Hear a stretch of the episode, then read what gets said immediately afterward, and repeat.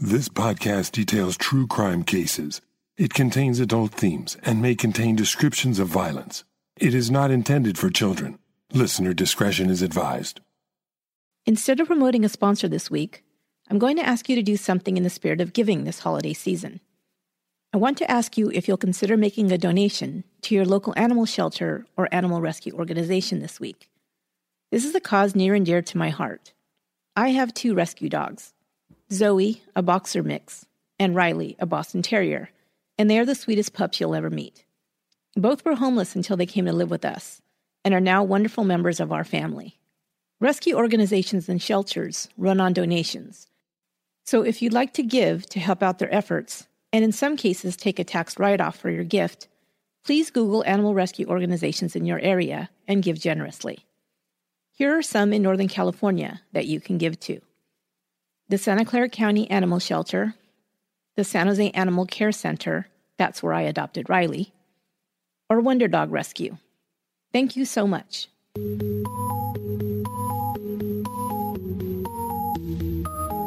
you for joining me for today's episode of Once Upon a Crime. This is the last episode of 2016. I hope you are all enjoying a peaceful holiday season, but as you've learned in the first two installments of this series, Holiday Homicides, murder doesn't take a holiday. And apparently neither do I. I'm squeaking in one last episode this year.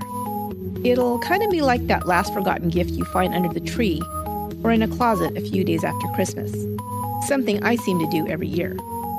In this episode, I'll recount a case that shocked Madison, Wisconsin in 1977, when a body was discovered on Christmas Day, partially buried in a snowbank. It became big news in Madison and beyond. The details were made for television. The case had murder, sex, and a beautiful accused murderess. The public ate it up, and it was the first televised murder trial ever in Wisconsin. You've already heard the disclaimer, but I will just give you an additional caveat. This episode is not intended for children. Kinky sex is involved. You've been warned. This is Chapter 3 of Holiday Homicides, Murder in Madison.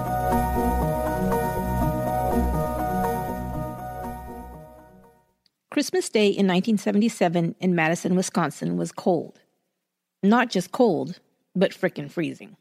The temperature with the wind chill factored in was recorded at 41 below zero that day, and 8 inches of snow had recently fallen. Of course, many people were off for the holiday, including clerks and officers in the Madison Police Department, which was being run with a skeleton crew.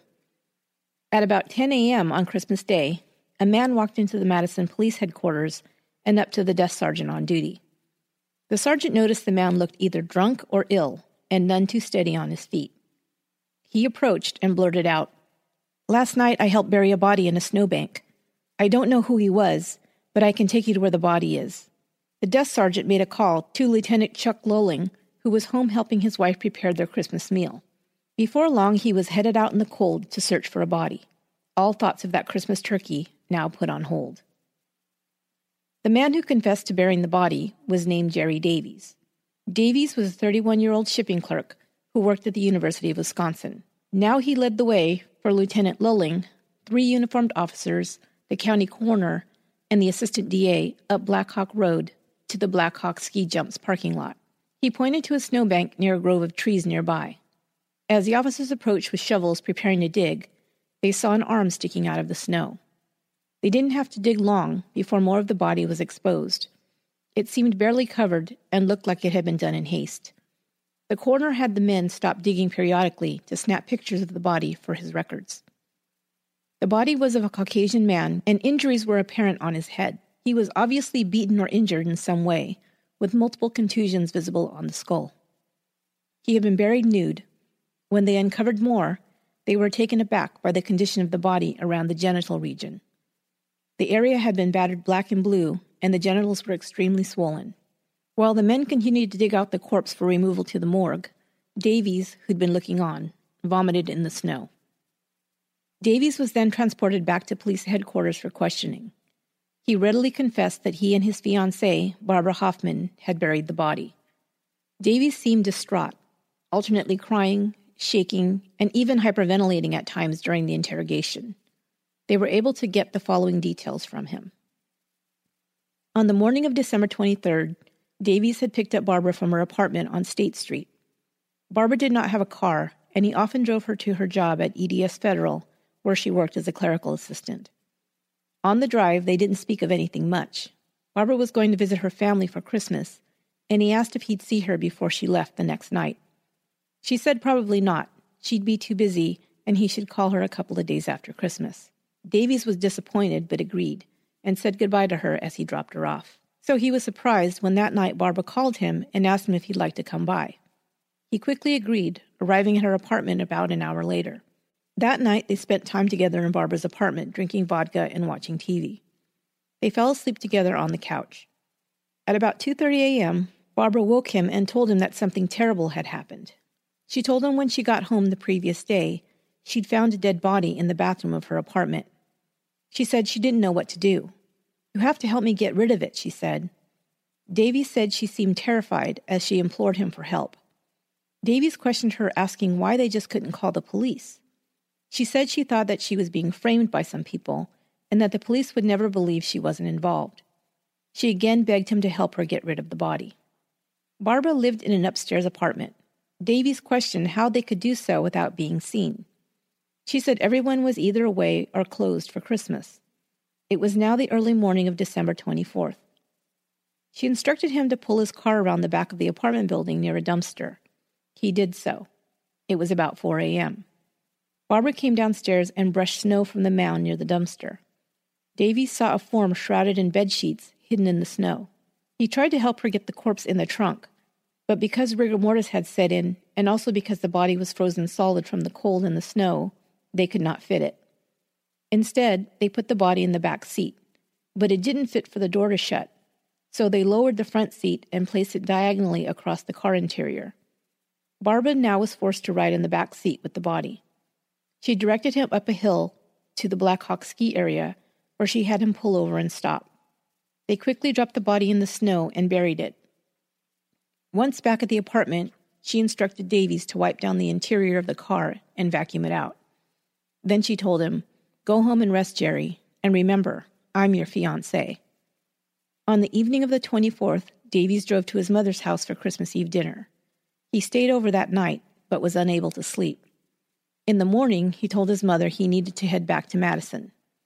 He drove to the police station that morning and told them about the body in the snow.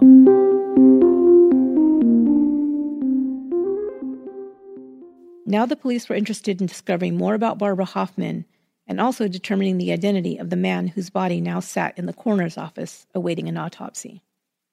Barbara Hoffman was not only a clerical worker, but also a former University of Wisconsin student, majoring in biochemistry, and more interestingly, a sex worker who had previously been employed at the oddly named Jan's Health Spa, a known massage parlor in Madison that also ran a brisk sex trade.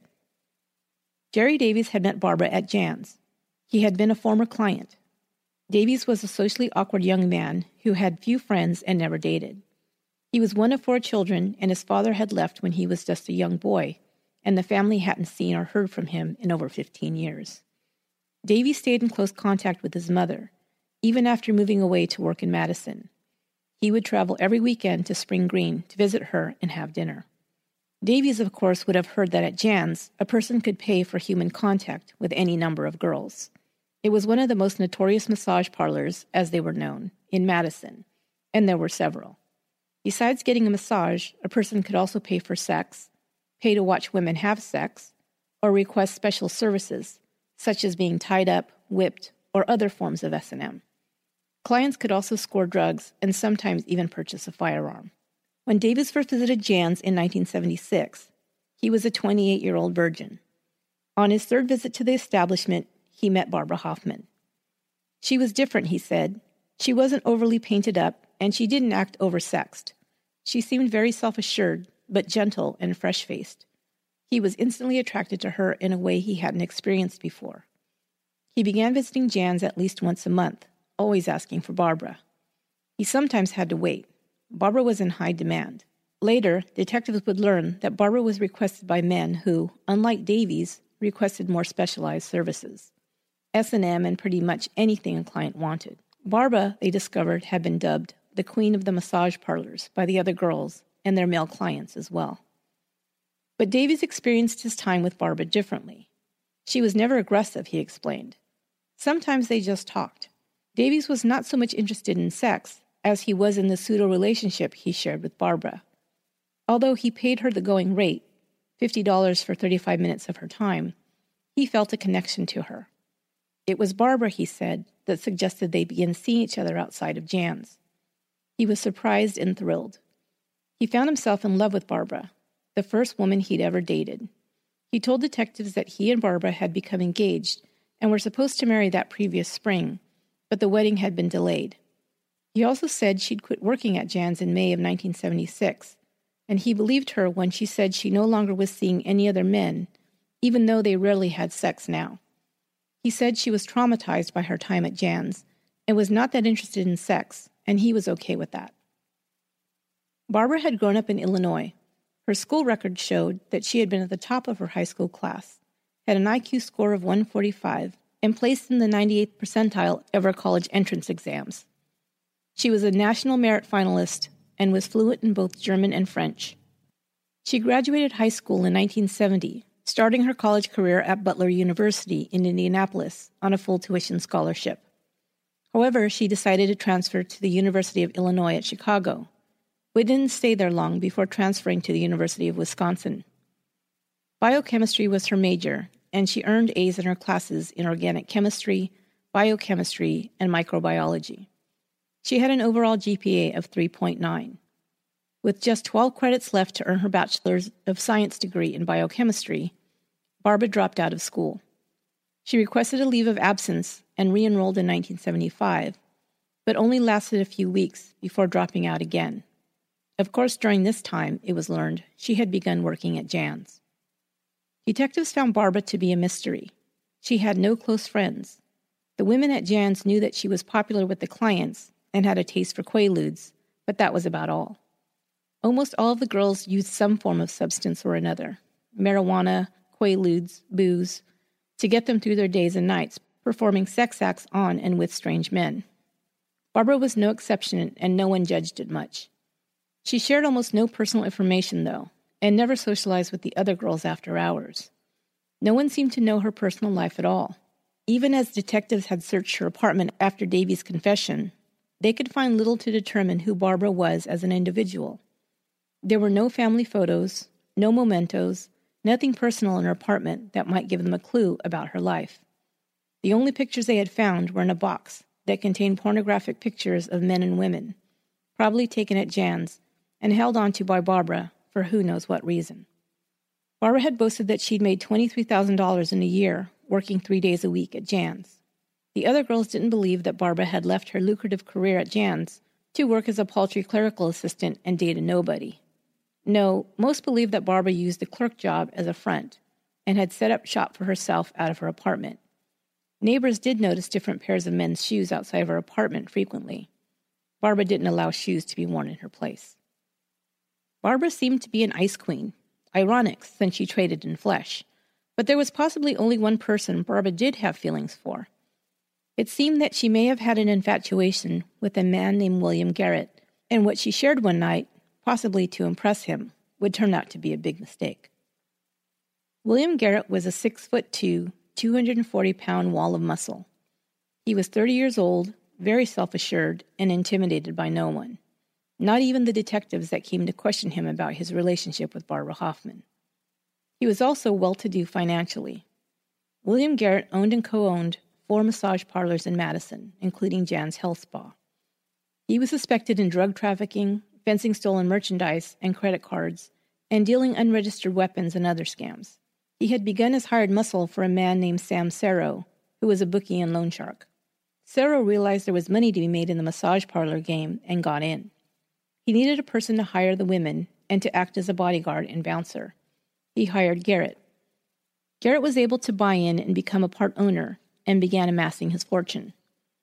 Garrett used the girls at the massage parlor for sex whenever he wished, sometimes with Barbara.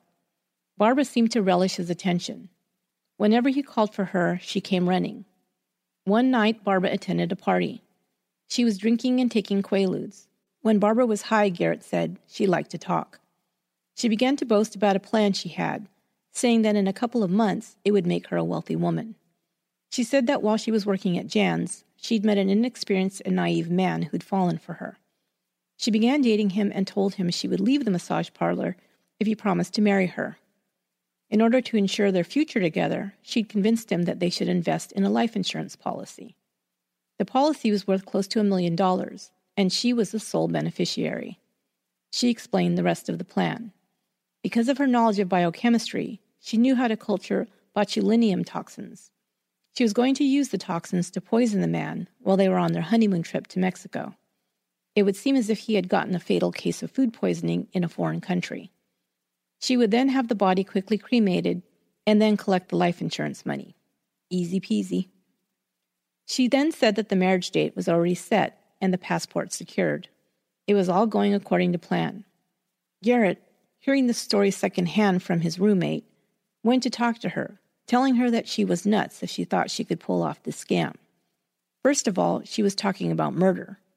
Second, insurance companies weren't idiots and were not about to pay off almost $1 million without a thorough investigation. She would surely get caught if she went ahead with this ridiculous plan. "What do you care anyway?" Barbara retorted, and then she denied having said anything of the sort. But Garrett had visited Barbara in her apartment to have this conversation and had seen a note taped to her refrigerator door, a note that looked like a checklist with the items marriage license and passport checked off.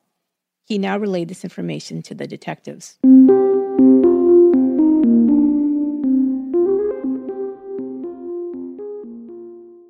So what does this have to do with the body in the snowbank? Obviously, Barbara was talking about Jerry Davies as her intended victim. It was Jerry who she'd met at Jan's, Jerry who'd fallen in love with her and planned to marry her. What Davies didn't know was that the man in the snow was Harry Burgey, and he had been Barbara's first mark.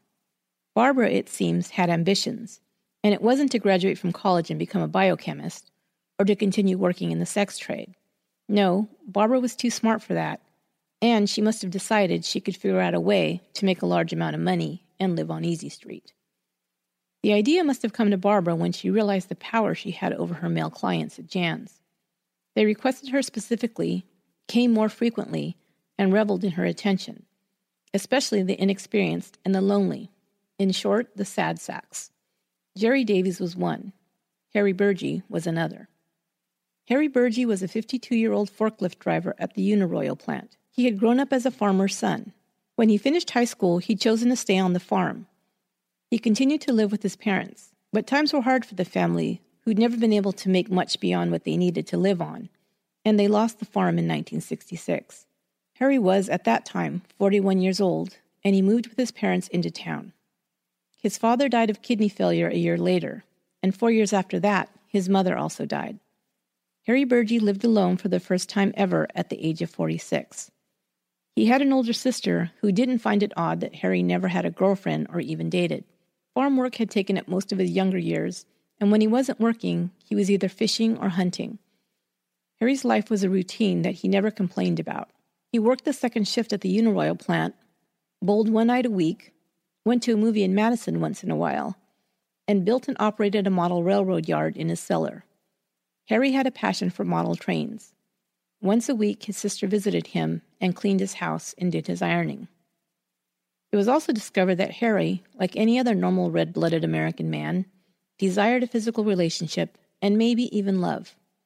In the summer of 1977, he hinted to a neighbor couple, whose children Harry allowed to help operate his model trains, that he might have a girlfriend. She was a student at the University of Wisconsin, younger than him, but that was all he would share. Of course, Harry was talking about Barbara. Harry had also been a client of Barbara's, first meeting her at Jan's. Detectives found a box of receipts in Harry's possession that covered the period from December 1974 to July 1977 for a total of $1,630 spent at Jan's, no doubt for Barbara's services. Barbara had begun seeing Burgey outside of Jan's. She told him she wanted to quit the life and live normally. Burgey was thrilled that she'd want to be with him. Barbara began going by the name Linda Miller, telling Burgey she was trying to shed her past. In early October 1977, Burgey went to visit his lawyer out of the blue telling him he wanted to amend his will. The lawyer had advised Burgey to do so 5 years earlier when his mother had died, as she had been his sole beneficiary. Now it seems he was finally getting around to it, and he wanted to leave his life insurance policy and his house to a woman named Linda Miller. She was his fiancée, he said. The house and the insurance policy had a combined value of about $35,000.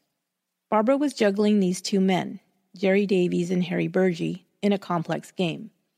In early 1977, she got Jerry to purchase a life insurance policy worth $750,000.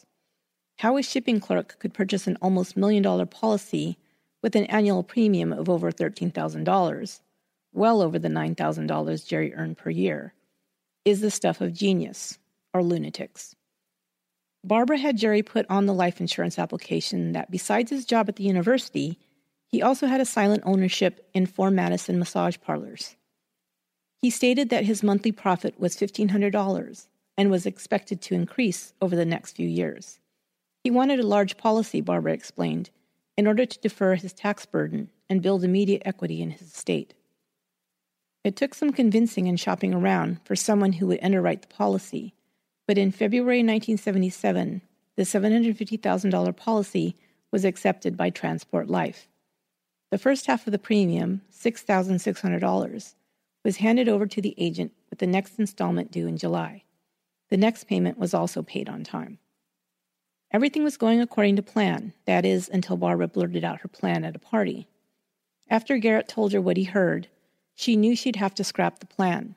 Too many people might remember what they heard when the news of Davy's death and the insurance payout came to light, but she was determined to figure out a way to get paid. In the meantime, the next premium of over $6,000 was coming due again, and it seems she must have been out of money to make the third payment on time. That's where Burgey came in. Investigators believe that Barbara planned to use the payout from Burgey's policy to pay the premium on Davies' much larger policy. This, they said, was her motive for the murder of Burgey.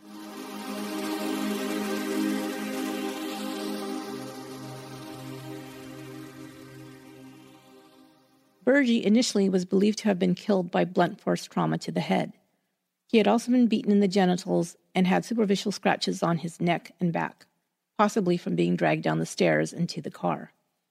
He'd also vomited and possibly had suffocated as a result. The cause of death was determined to be multiple blunt force blows to the head, resulting in death. Meanwhile, the investigators had searched Barbara's apartment for evidence of the crime. They needed corroboration for Davies' claims. They were unable to find anything.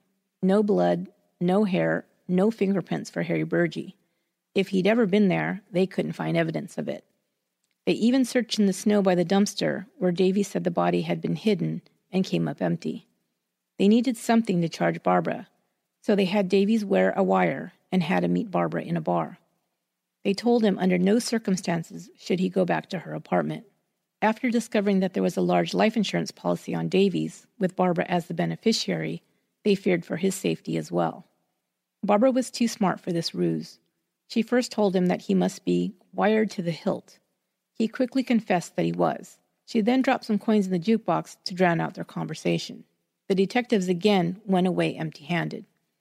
Davies was then placed under 24-hour surveillance to make sure he didn't become Barbara's next victim. He was unaware that he was being watched. About a month after the murder, investigators went back to Barbara's apartment to dig through the snowbank once more. This time they were successful. A small bit of frozen blood and hair was found. The blood type matched Harry Burgey. Davies was ordered to give testimony at a preliminary hearing where he told about helping Barbara dispose of Burgey's body. She hadn't killed him, he still insisted. He believed her when she told him she'd found the dead body in her house. Investigators were still working to build their case against Barbara, and an arraignment was scheduled for April 6th. They believed with Jerry's testimony about having moved the body, a motive, Burgey's life insurance policy Barbara would benefit from after Burgey's death, and Burgey's blood found behind her apartment, their case looked good. On March 2nd, without the next payment of $6,000 on Davies' insurance policy available to her, Barbara forfeited the policy, but not before she had written out a check and sent it to her insurance company, a check she knew would bounce. At the time she wrote the check for $6,618.30, She had a grand total of $14.58 in her bank account. She placed the stop payment on the check. Having paid over $13,000 towards the policy, Barbara was issued a refund of only $2,000.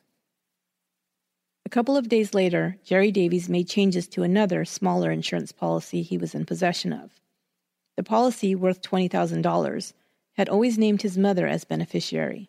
Now he changed the beneficiary to Barbara. In case of accidental death, the policy would pay out $35,000. On Monday, March 27th, the day after Easter weekend, letters were received by the district attorney, Hoffman's defense attorney, a local paper, and the police captain in Madison.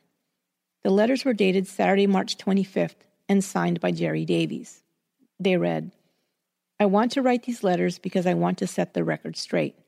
I was scared. I was jealous. Barb is innocent, and I wrecked her life. All those stories I told about Barb are false.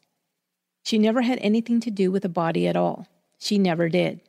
I went crazy. I was so scared. The police scared me. I was crazy, and I didn't know what I was saying. Then I had to keep telling the same story, or they would charge me with the crime. Now they did it to Barb instead, and I don't know what to do anymore, except to tell the truth. I'm not crazy anymore, and I'm not scared. I want to tell the truth. I'm not afraid to go to jail. Barb never had anything to do with the body at all. I swear it, and they can do whatever they want to me." The DA and the investigators believed Barbara must have coerced her fiancé to recant. They knew they needed to talk to Davies, but they didn't want to scare him off. He was so nervous and skittish, and they knew they needed to handle him carefully. They decided to wait and contact him in a day or two. On the same day the letters were received, Davies' upstairs neighbor was being driven crazy by the sound of a bathroom fan that had been running all day in the apartment below. He finally reported the noise to the building's maintenance man. The maintenance man, along with the resident manager, entered Jerry's apartment after getting no answer to their knocks. They planned to turn off the switch and leave, but when they entered the bathroom, they saw Jerry's nude, dead body lying in the bathtub, partially submerged in 6 inches of water. His head lay back against the tiled wall. It was not submerged. It was obvious he had been dead for some time. The water was cold, and his skin was white and wrinkled where it was submerged in the water, and discolored purple above. Rigor mortis had set in. The bathroom was clean and tidy. Once detectives arrived, they observed a neat and organized apartment. A rent check for April sat on top of a bedroom dresser. Davies had no bruises or other marks on his body. There was no sign of a struggle. Dry towels and slippers had been placed next to the tub.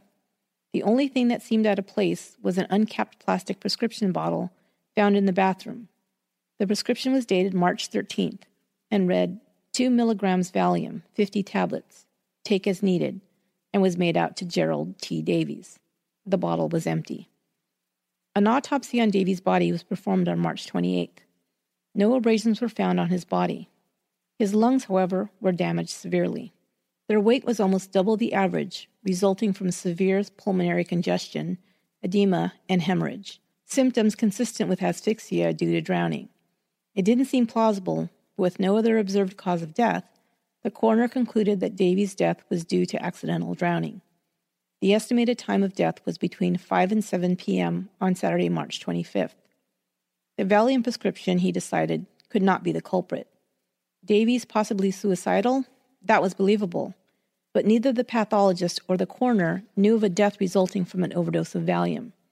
Davies' organs were removed, cataloged, and stored before his body was sent to the funeral home. A toxicologist at the state crime lab, Kenneth Kempfert, had been puzzling over the Davies case for days. He did tests on the organs for any other types of drugs or substances that could have caused his death and found nothing.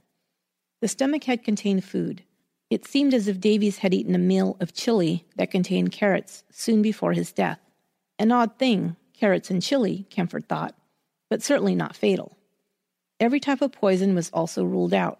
Finally, on April 7th, Kempfert's nose detected something that his sophisticated lab tests could not, a faint smell like burnt almonds.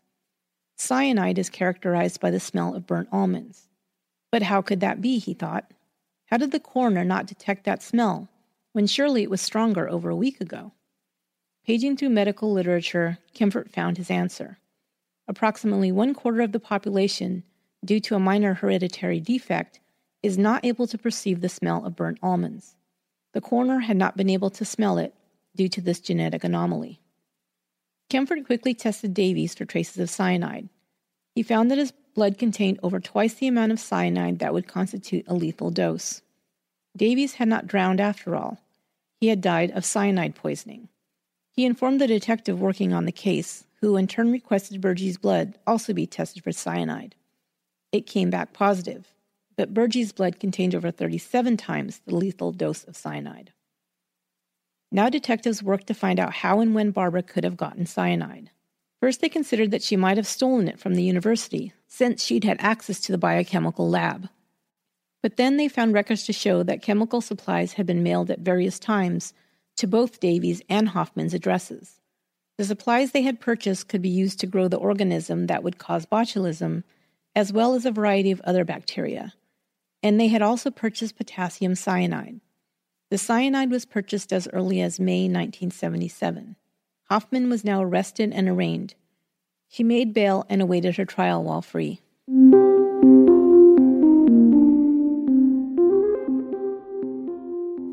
After many motions and delays, Barbara Hoffman's trial for the murders of Harry Burgey and Jerry Davies began in June of 1980.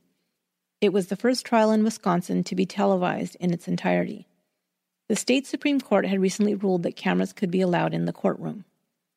There was a media frenzy, and the public was riveted to the trial coverage. This case had it all. A beautiful, mysterious woman accused of murder, who was also said to be a sex worker who provided kinky sex acts for money, and then moved on to murder for financial gain. The trial promised to be fascinating, bringing in character witnesses who were rumored to be involved in the massage parlor/sex trade industry and drug dealing. Madison, Wisconsin's seedy underbelly was being exposed, and some people were intrigued, while others were repulsed. What was the world coming to, they lamented. And yet, televised ratings were through the roof during the trial, and the courtroom was packed every day with the lucky spectators who had shown up early enough to secure a seat. The victims were sympathetic, two sad sack loners who believed they had finally, for the first time in their lives, found love with a beautiful and intelligent woman who made them feel like they were the most desirable men on earth. Both died near holidays, Burgey just before Christmas and Davies right after Easter. The unsuspecting dupes were just pawns in Barbara's selfish game. The state laid out its case. Barbara Hoffman had been setting up Jerry Davies to marry her, make her beneficiary of a large life insurance policy, and then cause his death in Mexico and make it look like food poisoning. But she blabbed her plan, Garrett found out, and she knew she couldn't go through with it. But she wasn't willing to give up over $1 million, so she amended her plan. She would use cyanide to poison him, but meanwhile, the plan was delayed and the premiums were due on the policy. Premiums she didn't have enough money to cover. So, already made beneficiary to Burgey's property and insurance, she decided to get the funds she needed by getting rid of Burgey first. Neither man knew about the other one. So first, she killed Burgey by poisoning him. But then she needed Davies' help to dispose of Burgey's body. She believed she had enough control over Davies that he wouldn't talk, but she was wrong. His conscience couldn't take the knowledge of what he had helped Barbara do, and he went to the police. Now she had two problems. She needed the money, she had less than $15 in her bank account, and she needed to get rid of Davies, who was slated to testify against her. What would be convincing? Davies was obviously distraught and still under Barbara's influence. He couldn't believe she was guilty of murder, and he still loved her. She first coerced him into recanting his statement by letter, then told him she'd bring him some dinner, chili, since the spicy food would cover up the taste of the cyanide she had laced it with. She then told him to take a nice relaxing bath, and everything would be fine and dandy. Afterwards, she cleaned up the apartment, left him in the tub with the empty vial of Vicodin, hoping it would be believed that he'd died of suicide. This was a simple case of the defendant causing the death of two men by poison in an attempt to collect their insurance money, the prosecution claimed. The defense countered this theory of events by saying that Davies had found out about Barbara's relationship with Burgey and in a jealous rage beat and killed him. Then, still angry, he had set up Barbara to take the fall. Later, feeling guilty for ruining her life, he set the record straight in his letters and then took his own life in remorse. The trial spectators saw Barbara every day sitting primly, poker-faced in large tortoiseshell glasses. They expected to see the queen of the massage parlors, and instead they got the ice queen. She neither smiled nor frowned and reacted to nothing. Garrett made a colorful character. He was the massage parlor owner-operator who testified about Barbara spilling the beans about her plans to marry, kill, and collect a large life insurance settlement from one of her former clients. He also testified to seeing the checklist in Barbara's apartment that listed marriage license and passports. The purchases of the chemicals, including cyanide, was also brought into evidence. The detective testified to his dealings with Jerry Davies and how he had shown him where he and Barbara had hid Burgey's body. The life insurance documents listing Barbara as beneficiary to both men's policies were shared. There's one minor detail in the evidence that I think shows the lengths the investigators went in their pursuit of answers into Jerry Davies' death. As you'll recall, the autopsy showed that Davies had consumed a meal of chili that contained carrots as one of the ingredients. They believed that the cyanide had been hidden in the meal and fed to Davies by Barbara. In order to prove this to the jury, detectives called around to every place that someone could purchase chili, stores, takeout restaurants, and the like, to see if they sold chili that had carrots as an ingredient. No one did.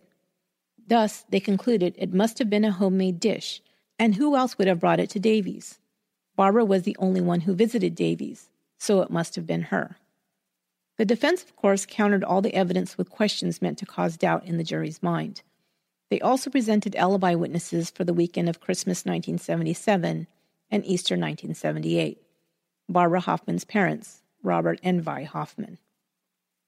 They first asked Barbara's mother and father to describe their daughter. Both spoke of her academic accomplishments, her intelligence, good marks in school, her scholarships and entrance into college. They talked to Barbara infrequently once she left for college, but they saw her every Christmas, they said.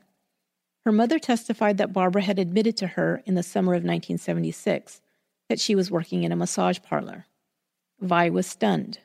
Barbara explained that she had answered an ad for a receptionist position at the health spa, and it was only after she was hired that she found out what really went on there. But she saw the money the girls were making, and it swayed her. Vi asked her to come home. She declined. A couple of days later, she called to say she had quit and was thinking of changing her name to escape her past. But she wanted to stay in Madison. Barbara's mother and father accepted her decision, Vi Hoffman said. She also said that Barbara had mentioned both Harry Burgey and Jerry Davies as men she dated, but said she wasn't serious about them. She just considered them to be friends. Her parents also testified that they were visiting Barbara over the Christmas weekend of 1977. Her father said he stayed at Barbara's apartment from December 22nd until the morning of December 24th, when he drove with Barbara back to their home. She stayed with them through Christmas Day. That evening, the police had arrived to take her to the station to question her about the death of Harry Burgey. They also testified that on Easter weekend, both he and his wife drove to Barbara's apartment, arriving on Saturday. They went out with her for dinner, and then they returned to the apartment around 10 p.m. and slept on the sofa bed, as they usually did when they visited. They got up in the morning, went to church, and spent time with their daughter until about 6 p.m. Sunday evening, when they returned home. If this was true, this alibi would exonerate Barbara. She could not have been guilty of either murder if she'd been in the company of her parents during the times she was supposed to be driving up a mountain to hide Burgey's body, or at Jerry Davies' apartment feeding him poison. They both testified that while at Barbara's apartment, they had noticed nothing out of the ordinary. Barbara's mother even went on to say there had been no late-night visits or phone calls. She was a light sleeper, she said, and would have heard a phone ring or a person arrive, since she was sleeping in the living room near the door and the phone. Mr. Hoffman testified to the same. He had heard and seen nothing either evening. But something seemed off about their testimony. Again, they shared nothing very personal about their daughter. They accounted her academic record, but didn't talk about her circle of friends, her hobbies, interests, likes, or dislikes. Nothing a parent who is intimately familiar with their child might share.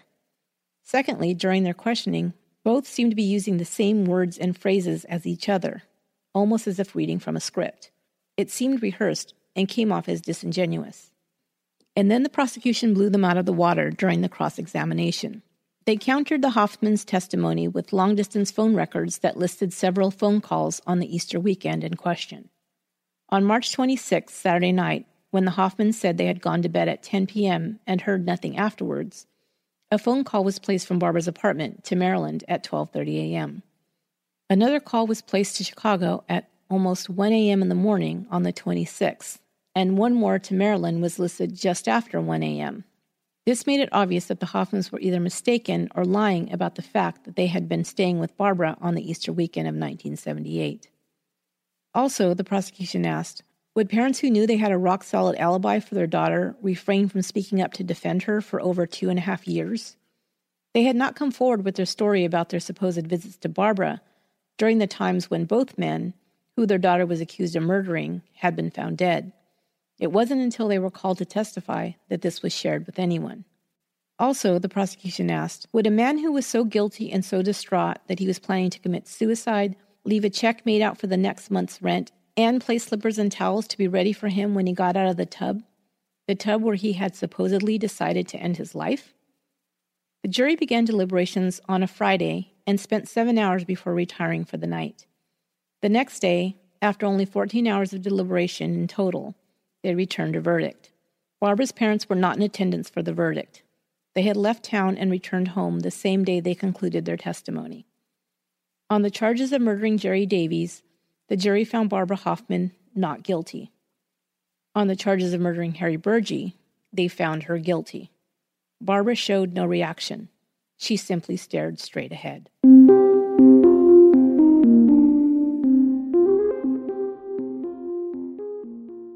Sentencing was scheduled for July 2nd, but it was merely a formality. Wisconsin does not allow for capital punishment, and a conviction for first-degree murder carried an automatic sentence of life in prison, with eligibility for parole in 11 years, 4 months. The court asked Barbara Hoffman if she'd like to make a statement. She spoke one sentence. "I did not commit the crime of which I was accused and of which I was convicted." With that, Barbara was sent to the Taycheedah Correctional Institute for Women in Fond du Lac, Wisconsin. Barbara Hoffman continued to be an enigma in prison. She never made any further statements and granted no interviews. She came up for parole one time, in 1991, and was denied. Since then, she has not sought parole again, although eligible. Barbara Hoffman is now 64 years old and is still attractive, although her hair has now gone from dark brown to gray. Because she was not convicted of the death of Jerry Davies, the insurance policy he made her beneficiary of stayed in effect, and she was slated to receive a payout of $20,000. Davies' mother, Ruth, disputed the claim. She had been beneficiary of her son's life insurance policy up until 3 weeks before his death. She argued that Hoffman had manipulated him and then killed him for financial gain. Ruth Davies and her lawyer threatened to file a civil suit, and since the criteria for a finding of guilt is not as stringent in civil cases, Hoffman's attorney agreed to settle the claim. Barbara Hoffman and Ruth Davies agreed to split the insurance payment, with each receiving $10,000. But this story is not quite over. Not for me, anyway. The question I still had in my mind was, since Barbara, we know, was so intelligent, so meticulous in her planning, so much so that if she did kill Jerry Davies, and most firmly believe she did, she got away with murder. She left almost no evidence of the crime, leaving behind no trace of her own involvement beyond circumstantial evidence. How could she then have blundered so badly in Harry Burgey's murder? Did she plan to kill Harry Burgey in her own apartment on the third floor and then have to figure out a way to dispose of the body, having to call in help, who had become a witness against her? It seems pretty sloppy and unplanned. So I did a little more digging and found an alternate theory that I think makes more sense. You judge for yourself. I think Harry Burgey was an easy source of cash, so she kept him around. She also would receive his life insurance and his property once he died. There was no immediate plans to marry him, and I think she knew she could keep him around as long as she wished. He was an older man. Maybe she could wait it out. Ironically, when the autopsy was performed on Burgey, it was discovered that he had advanced stage cancer in his right kidney. It was probable that he was unaware of this. There were no records of doctor visits or treatments, and the coroner determined he probably would not have survived more than a year if this condition was left untreated. No, I think her real plan, as she outlined to Garrett, was to kill Davies, make it look like a tragic case of food poisoning, and then collect the money. If she could do this, Burgey would be inconsequential to her. The theory then of what happened that Christmas weekend of 1977 goes like this. Barbara was still planning to off Davies with cyanide. I think she still believed she could get the money for the premiums, and she probably would have without the pressure of the murder investigation. She had been scamming her male clients for a while, blackmailing them to take out loans for her at the university bank, or she would expose them as her Johns. The amount she was able to coerce them to sign loans for were in the range of $2,000 to $6,000. I think she had started to break things off with Burgey, or perhaps not. Either way, he came by on December 22nd to see Barbara at her apartment. Barbara had in her possession crystallized cyanide. It can be mistaken for another granulated white substance, such as sugar. Harry Burgey took sugar in his coffee, and coffee was found in his stomach contents at his autopsy. It's possible that by accident, Harry Burgey spiked his own coffee with cyanide. That would explain why the dosage was much higher than what was used on Jerry Davies, 37 times the lethal amount versus 1.5 to 2 times. As a biochemistry student with knowledge of cyanide, Barbara would have known she didn't need to use that much to kill Burgey. So it was an accident that Burgey was poisoned and died, and then Barbara had to drag him down the stairs to get rid of the body. But she had no car, so she had asked Davies for help. She couldn't simply call the police and say there'd been an accident. First of all, how could she explain why she had cyanide in her apartment? Second, she was beneficiary of Burgey's life insurance, and surely an accidental poisoning would put her under suspicion of murder. What about the wounds to Burgey? The head wounds can be easily explained. Some believe that cyanide poisoning causes instant death, but it doesn't. It's a very violent, horrible death. Onset symptoms include headache, dizziness, fast heart rate, shortness of breath, and vomiting. This may then be followed by seizures, slow heart rate, low blood pressure, loss of consciousness, and finally cardiac arrest. The seizures can be quite violent and may have caused the injuries to Burgey's head. The postmortem injuries to his head and neck were most likely caused by being dragged down the stairs and into the snowbank. The time from ingestion of the poison to symptoms and death can be several minutes. What about the injuries to his genitals? The coroner said a hard kick to the groin, or more than one, could have resulted in these injuries. It is possible that while in the beginning stages of the poison symptoms, Harry lunged towards Barbara in the small apartment and she kicked him. Or for some reason, I think she might have become so enraged at seeing the dying man on the floor, now creating a huge problem for her and possibly destroying her plans to collect Davies' almost $1 million policy, that she kicked him or stomped on him in anger. The irony of this is that she might have been telling the truth when she said that she was not guilty of the crime, quote, for which I've been convicted. She was convicted of the first-degree murder of Harry Burgey only. If his death was a stupid accident, then she was telling the truth. When I research a case, I like to dig in and find out a little more about the criminal. Usually I can find information about their life, their upbringing, etc., that helps paint a picture of the individual and possibly helps us to understand why they might have committed the crime. But Barbara Hoffman remained a mystery, so at first I felt a frustration that I would not be able to share any insight about her with you. But as I read more about this case, I think I might have a little to share with you and some insights about criminals in general.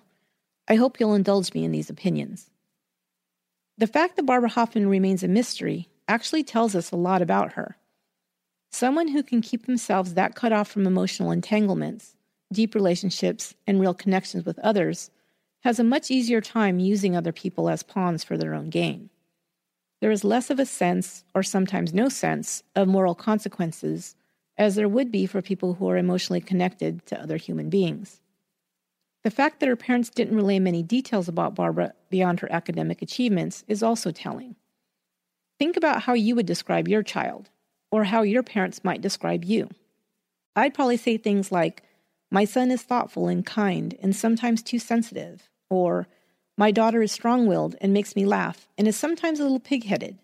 And I might talk about the things they love, like music or art. None of that was shared about Barbara. Neither did her co-workers at Jan's or at her clerical job know much about her. Something caused her to be unwilling or perhaps unable to form human bonds that determine our sense of conscience. It makes sense then that she would be unwilling to give any interviews or try and explain herself to anyone. She has no need to do so. She probably could care less what others think or feel about her, and she doesn't feel the need to defend herself or try and change others' opinions of her. And finally, I wanted to bring up something that I've observed many, many times in the course of researching crime and criminals. There's one big glaring factor that seems to play into a person's ability to cross the line into committing crimes and even murder, and that is having a sense of entitlement. Many criminals feel entitled to whatever it is they want to possess: love, money, control, revenge, or any number of other things. Because they want it, it must be so, no matter the consequence. They also often believe that they will get away with it, because they feel entitled to do so as well. I used to work with parents whose children were in trouble with the law, and one thing I would try to make clear to them, the thing that I thought would help these kids to successfully navigate the real world and stay out of trouble, was that sometimes you have to let them fail. If you let them fail the little things, they will learn from them and then hopefully avoid the big mistakes in the future.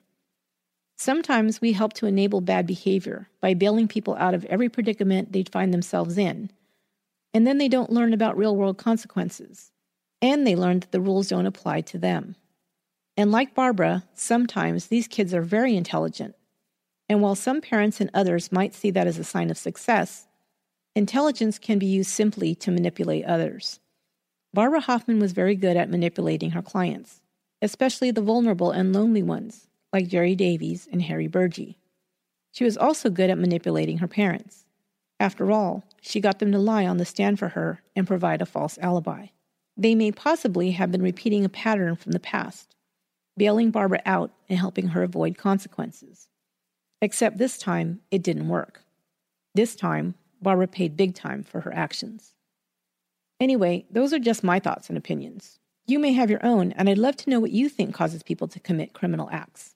Hit me up on the Facebook page or on the new Once Upon a Crime fan page on Facebook. There, I share additional information that I didn't get to include in each episode, other little-known facts, pictures from the cases, and other cool stuff. Just look up Once Upon a Crime podcast fan page and join us.